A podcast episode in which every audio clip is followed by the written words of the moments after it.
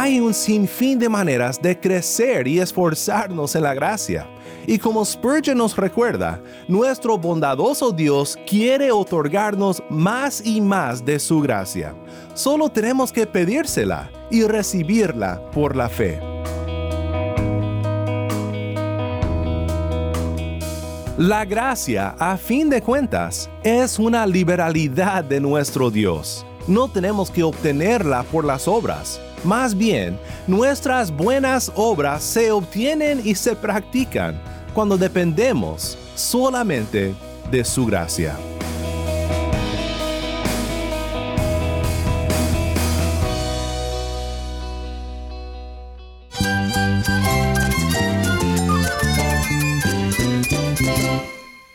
Cristo es todo para mí. Mi Salvador, mi amigo, mi guía. Cristo es mi verdad. Es nuestra guía, nuestro faro. Cristo es el Señor y Salvador. Nuestro protector, nuestro amparo, nuestra fortaleza. Es Jesús, el único que te lleva a Dios, el único camino, la verdad y la vida. No hay más ningún camino, es Jesús.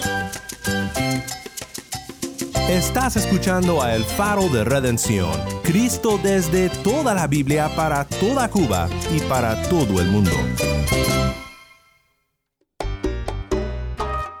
Mi nombre es Daniel Warren. Gracias por acompañarme aquí en el Faro de Redención.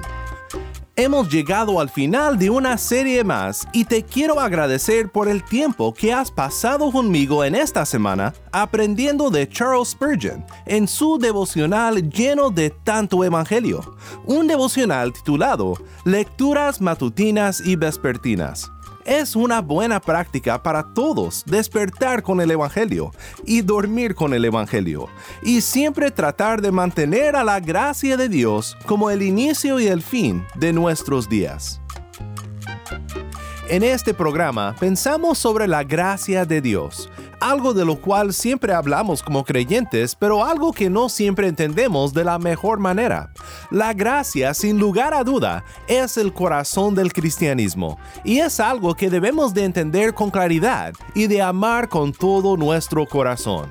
Te recuerdo que siempre es un gran placer pasar estos tiempos juntos en la palabra de Cristo, y siempre me encanta saber de ti. Te invito a que me escribas al correo electrónico ministerio arroba el faro de Nuevamente nuestro correo electrónico es ministerio arroba el faro de Cuéntame desde dónde nos escuchas, ya que nuestra familia del faro se amplía cada vez más, y dime qué piensas del programa. El faro de redención comienza con sendas de paz, esto es, esperanza de gloria.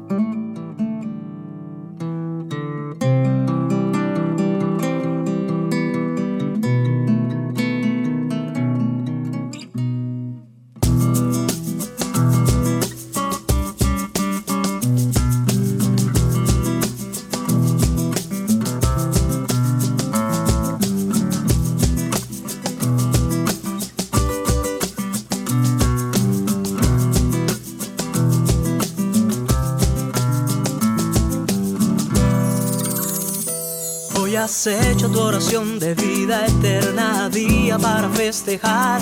Y ya la oscura y engañosa voz del que te odia se deja escuchar. Murmurando a tus oídos la mentira que Dios no existe no es verdad. Pero el rey de reyes que te ama él te hace recordar. Es Cristo en nosotros la esperanza de gloria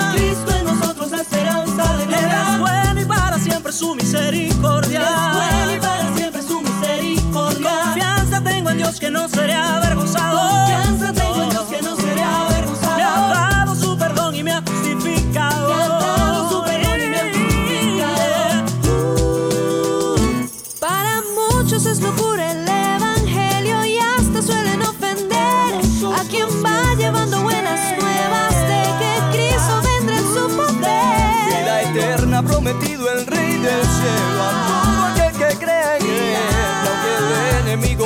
como un río, la respuesta debe ser. Es Cristo en nosotros la esperanza de gloria. Es bueno y para siempre su misericordia. Confianza tengo en Dios que no seré avergonzado. Me ha dado su perdón y me ha justificado.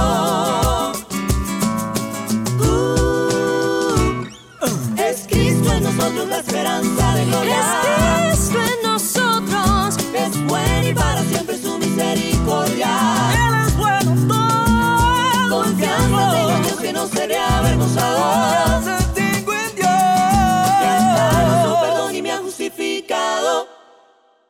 Esperanza de Gloria canta Sendas de Paz. Mi nombre es Daniel Warren y esto es el faro de redención. Cristo desde toda la Biblia, para toda Cuba y para todo el mundo. Según de Timoteo capítulo 2 versículo 1 dice, esfuérzate en la gracia que es en Cristo Jesús. Cristo tiene en sí gracia inconmensurable, es decir, ilimitada, pero no la retiene exclusivamente para sí. Como el tonel vacía su contenido en las botellas, así Cristo ha comunicado su gracia a su pueblo. De su plenitud tomamos todos gracia sobre gracia. Parece que Él posee con el único fin de darnos. Se asemeja a la fuente que siempre fluye, pero que solo corre para satisfacer a los cántaros vacíos y a los labios sedientos que se acercan. Cristo, igual que los árboles, lleva dulces frutos, no para que sean colgados de las ramas, sino para que sean cosechados por los que necesitan. La gracia, ya sea su contenido en perdonar, purificar, preservar, fortalecer, iluminar, despertar o restaurar, siempre se obtiene sin dinero y sin precio. No hay una sola obra de gracia que Cristo no la haya otorgado a su pueblo, como la sangre del cuerpo, aunque tiene su punto de partida en el corazón, pertenece por igual a cada parte, a cada miembro. Así, los influjos de la gracia son la herencia de cada santo que está unido al Cordero. En esto hay, entre Cristo y su iglesia, una dulce comunión, pues ambos reciben la misma gracia.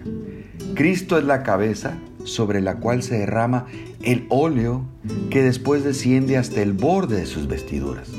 De modo que el creyente más sencillo tiene la unción del mismo óleo costoso que fue derramado sobre la cabeza. Hay en verdad real comunión cuando la savia de la gracia corre desde la raíz hasta las ramas y cuando entendemos que la raíz está sostenida por la misma sustancia que alimenta las ramas. A medida que día a día recibamos la gracia de Jesús y más y más reconocemos que ésta viene de Él, veremos a Jesús en comunión con nosotros y nosotros gozaremos de la felicidad de la comunión con Él. Hagamos todos los días uso de nuestras riquezas y acudamos siempre a Él, que es nuestro Señor por el pacto, tomando de Él las provisiones que tanto necesitamos con la misma libertad con que los hombres toman el dinero de sus propios bolsillos. Esto fue el comentario de Spurgeon en Primera de Timoteo capítulo 2 versículo 1. Y una vez más queremos agradecer al pastor Antonio de la Cruz por haber sido la voz de Spurgeon en esta serie. La gracia es el corazón del cristianismo. La gracia nos toma de sorpresa. La gracia es algo que ninguno de nosotros pudo haber esperado. Es un término que como cristianos solemos decir, la gracia. Pero también, y debo decir que esto es lamentable, solemos de malentender y de malinterpretar la gracia. Nuestro mundo está basado en la ley. Haz esto, recibe lo otro. Pero la gracia cambia nuestra perspectiva, cambia nuestra manera de acercarnos a Dios, cambia nuestra manera de pensar en cómo un Dios santo puede recibirnos como sus hijos. La gracia no es una licencia para pecar, sino la libertad para vivir la vida santa que glorifica a nuestro Señor, con la confianza de que Él nos perdona por nuestra fe en Jesús. Segunda de Pedro 3, 17 al 18 dice, Por tanto, amados, sabiendo esto de antemano, estén en guardia. No sea que arrastrados por el error de hombres libertinos caigan de su firmeza Antes bien crezcan en la gracia y el conocimiento de nuestro Señor y Salvador Jesucristo. A Él sea la gloria ahora y hasta el día de la eternidad. Amén. Esto es muy importante de reconocer. ¿Notaste lo que Pedro dijo? Nos advierte de los hombres libertinos. Existe la tendencia, y creo que todos caemos preso a esto, tendemos de malinterpretar la gracia como si su mensaje fuera, haz lo que quieras. Pero esta no es la manera correcta de interpretar la gracia de nuestro Señor. La gracia dice que Cristo murió por nosotros en el madero para liberarnos del poder de la ley, de la condenación de la ley como un pacto de obras, pero fue también para liberarnos para obedecer a la ley de todo corazón, haciendo buenas obras motivadas por la gracia que hemos recibido. Lutero dijo, aquellos que procuran lograr ser nombrados hijos y herederos por la justicia que es de la ley o por su propia justicia, son esclavos, que nunca recibirán la herencia aunque se maten esforzándose con el más grande esfuerzo, porque procuran, en contradicción a la voluntad de Dios, obtener por sus propias obras lo que Dios desea otorgar a los creyentes por pura gracia, por causa de Cristo. Los creyentes hacen buenas obras, pero no son nombrados hijos y herederos por hacerlas, porque esto se les ha dado por su nuevo nacimiento. Ahora que han sido hechos hijos por causa de Cristo, glorifican a Dios con sus buenas obras y ayudan a su prójimo palabras muy acertadas estas de Lutero. Hay un pasaje en la palabra de Dios que nos muestra lo que la gracia nos otorga, lo que hace para pecadores azotados por la ley de Dios y lo que Cristo desea para todo aquel que se aferra a su gracia. El pasaje que tengo en mente es la historia del buen samaritano. ¿Recuerdas lo que dice? Lucas 10, 25 en adelante dice de la siguiente manera. Cierto intérprete de la ley se levantó y para poner a prueba a Jesús dijo, Maestro, ¿qué haré para heredar la vida eterna? Y Jesús le dijo, ¿qué está escrito en la ley? ¿Qué lees en ella? Respondiendo él dijo, Amarás al Señor tu Dios con todo tu corazón, y con toda tu alma, y con toda tu fuerza, y con toda tu mente, y a tu prójimo como a ti mismo. Entonces Jesús le dijo, has respondido correctamente. Haz esto y vivirás. Pero queriendo él justificarse a sí mismo, dijo a Jesús, ¿y quién es mi prójimo? Jesús le respondió, cierto hombre bajaba de Jerusalén a Jericó y cayó en manos de salteadores, los cuales después de despojarlo y de darle golpes, se fueron dejándolo medio muerto. Por casualidad, cierto sacerdote bajaba por aquel camino, y cuando lo vio, pasó por el otro lado del camino. Del mismo modo, también un levita, cuando llegó al lugar y lo vio, pasó por el otro lado del camino. Pero cierto samaritano, que iba de viaje, llegó a donde él estaba, y cuando lo vio, tuvo compasión Aquí debo parar por un momento para decir que al escuchar que fue el samaritano que tuvo compasión del hombre, todos se hubieran sorprendido. Los judíos y los samaritanos se odiaban. Los judíos les sacaba la vuelta a Samaria, pero este samaritano no le saca la vuelta al hombre necesitado. No, él se para y le muestra compasión. Jesús sigue diciendo, Acercándose el samaritano al hombre golpeado, le vendó sus heridas, derramando aceite y vino sobre ellas, y poniéndolo sobre su propia cabalgadura, lo llevó a un mesón y lo cuidó. Al día siguiente, sacando el salario de dos días, dos denarios, se los dio al mesonero y dijo, cuídelo, y todo lo demás que gaste cuando yo regrese, se lo pagaré. ¿Cuál de estos tres piensas tú que demostró ser prójimo del que cayó en manos de los salteadores?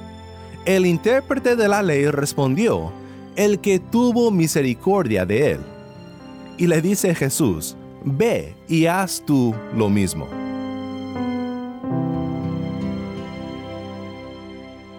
Ve y haz tú lo mismo. ¿Con quién te identificabas mientras escuchabas esta historia? Muchas veces nos identificamos con el héroe de la historia. Es nuestra tendencia natural.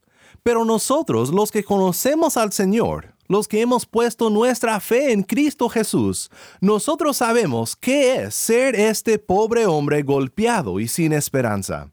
Es con Él que debemos de identificarnos. De inmediato pensamos que somos o que debemos de ser como el buen samaritano. O quizás nos creemos el intérprete de la ley que pensó que era capaz de obedecer la ley de Dios para merecer la vida eterna. Solo quería aclarar quién era su prójimo. Pero la ley nos golpea como aquel pobre tirado al lado del camino. Conspira con nuestro pecado para dejarnos sin esperanzas, para matarnos. La misericordia que rescata viene de afuera. Viene de una fuente que ofende nuestra autojusticia. Y esta fuente es la plena gracia de Dios en Cristo Jesús. Es decir, cuando la ley nos deja golpeados, lastimados, impotentes, en peligro al lado del camino, lo que necesitamos es un buen samaritano que ama a sus enemigos, que nos venda las heridas, que nos unta las llagas, que nos pague el precio de nuestra restauración. Lo que necesitamos es la gracia. Pero una vez sanados de nuestra condición bajo la condena de la ley, sanados por la gracia divina, Luego, en gratitud por lo que hemos recibido de Jesús, de Jesús que nos amó y que dio su misma vida para redimirnos y para hacernos hijos adoptados de Dios, entonces podemos caminar como Jesús, quien vino a nuestro rescate y anduvo glorificando a Dios, amándole y demostrando su amor para los demás en nuestra manera de vivir porque este es el resumen de la ley que Cristo dio en Mateo 24, cuando dijo, amarás al Señor tu Dios con todo tu corazón, y con toda tu alma, y con toda tu mente. Este es el grande y primer mandamiento. Y el segundo es semejante a este. Amarás a tu prójimo como a ti mismo. De estos dos mandamientos dependen toda la ley y los profetas. Sabemos que Cristo cumplió la ley para nuestra justificación, y esto es algo que nunca, nunca, nunca debemos de poner en duda cuando testificamos sobre el Evangelio de nuestro Cristo y de su gracia. Como Spurgeon lo dice, la gracia, ya sea su cometido perdonar, purificar, preservar, fortalecer, iluminar, despertar o restaurar, siempre se obtiene sin dinero y sin precio. Pero Pablo dice en Efesios 2, empezando en el versículo 8, porque por gracia ustedes han sido salvados por medio de la fe, y esto no procede de ustedes, sino que es don de Dios, no por obras para que nadie se gloríe. Y quiero que notes lo que dice en el versículo 10, porque somos hechura suya, creados en Cristo Jesús, para hacer buenas obras, las cuales Dios preparó de antemano para que anduviéramos en ellas.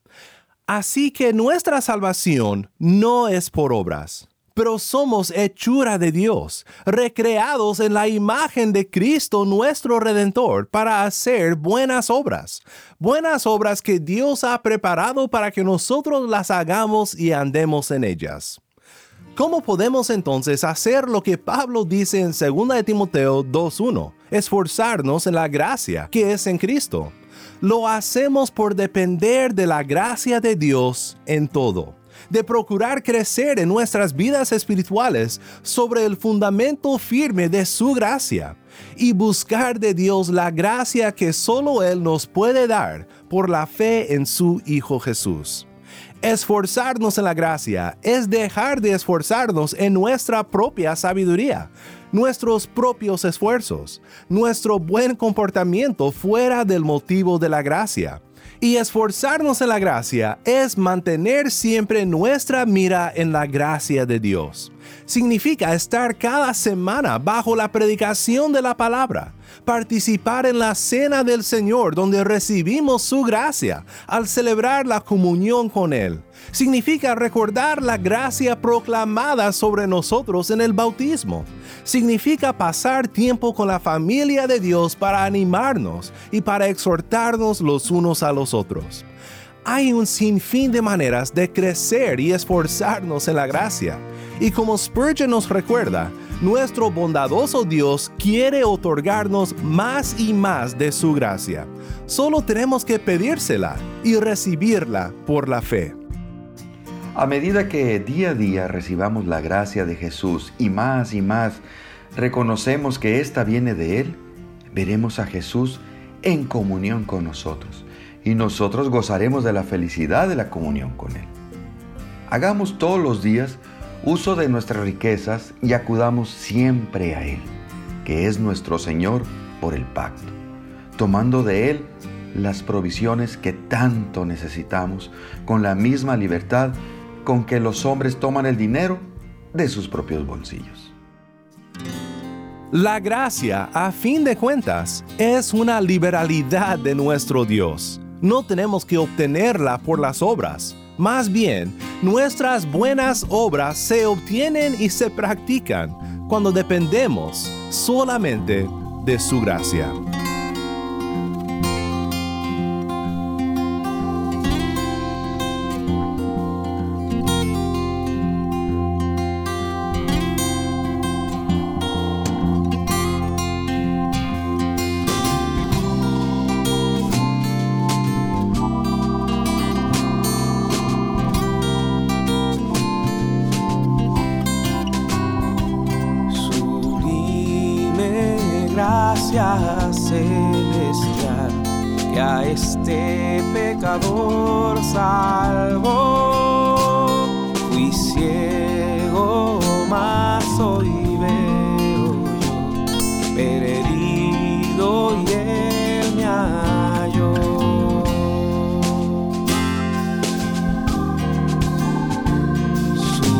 Gracia me enseñó a creer mis dudas ahuyento.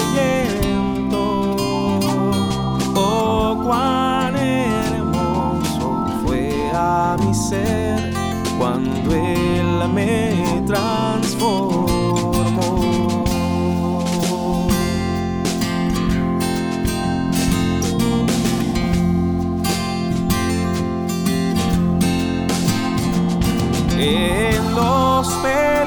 los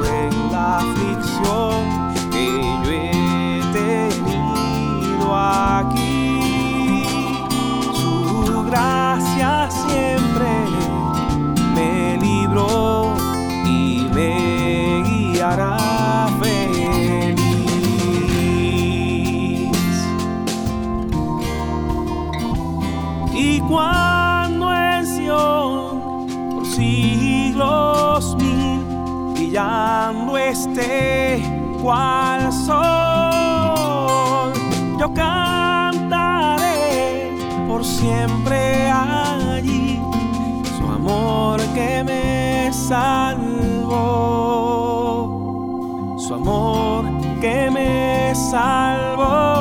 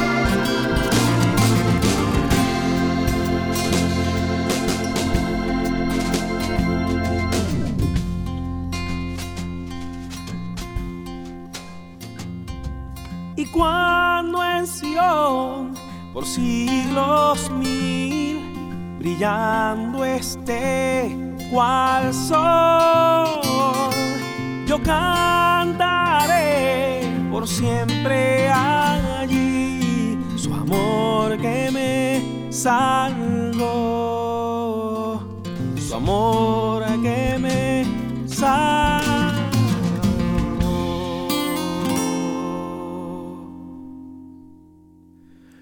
Sublime Gracia canta Eric Méndez. Mi nombre es Daniel Warren y esto es El Faro de Redención. Podemos meditar por toda la vida en la gracia de Dios que es nuestra por fe en Cristo. Podemos experimentarla todos los días, pero creo que nunca la comprenderemos por completo hasta que Cristo regrese y veamos en Él la definición de la gracia. La gracia sentado sobre el trono, la gracia recibiendo a pecadores en su presencia por toda la eternidad todo debido a su divino amor y su divina gracia. Esto nos debe de motivar de siempre esforzarnos por estar bañadas en nuestro hombre interior por la gracia de Dios. Es lo único que nos motiva para vivir la vida santa que le agrada a Dios y es lo único que nos da la confianza de que Dios nos recibe por la fe en Cristo Jesús. Oremos juntos para terminar. Padre, te damos gracias por tu gracia. Nosotros no la merecemos, pero sin embargo, tú nos la ofreces y nos la ofreces sin costo, gratuitamente, solo por fe en Cristo y en su obra redentora. Este es un precio que todos podemos alcanzar, porque no tenemos nada que ofrecerte solo recibimos con fe lo único que nosotros necesitamos, y es tu gracia redentora en Cristo Jesús. Ayúdanos a no abusar de tu gracia, sino pararnos sobre ella y vivir vidas que reflejan el gran amor con el que nos rescataste por la gracia que se encuentra en nuestro Salvador. En su bendito nombre oramos. Amén.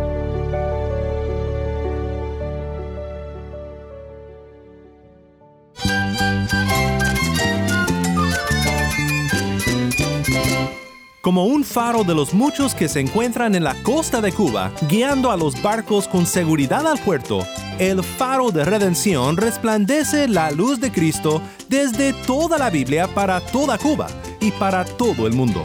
Este ministerio se realiza por la generosidad de hombres y mujeres que comparten nuestro anhelo de animar a la iglesia y evangelizar a los perdidos en Cuba. Nuestro deseo es que este programa sea un obsequio de amor para la iglesia de este lugar. Si estás en sintonía fuera de Cuba, te pido que por favor consideres hacer un donativo a la obra de este ministerio apoyado por el oyente. O consideres apoyarnos como un guardián del faro. Guardianes del faro se comprometen a dar mensualmente y a orar regularmente. Para hacer tu donativo, puedes llamar a las oficinas de Haven Ministries en los Estados Unidos llamando al número 1-800-65-42-83-6. De nuevo, nuestro número en los Estados Unidos es 1-800-654-2836. O puedes visitarnos en nuestra página web elfaroderedención.org. Estamos también en Facebook, Instagram y Twitter en arroba faro de redención. Me encantaría saber de ti. Puedes escribirme al correo electrónico ministerio arroba Nuevamente nuestro correo electrónico es ministerio arroba el faro de mi nombre es Daniel Warren. Te invito a que me acompañes la próxima semana cuando, como siempre, anunciaremos la gracia de Cristo desde toda la Biblia para toda Cuba y para todo el mundo, aquí en tu programa de bendición, El Faro de Redención.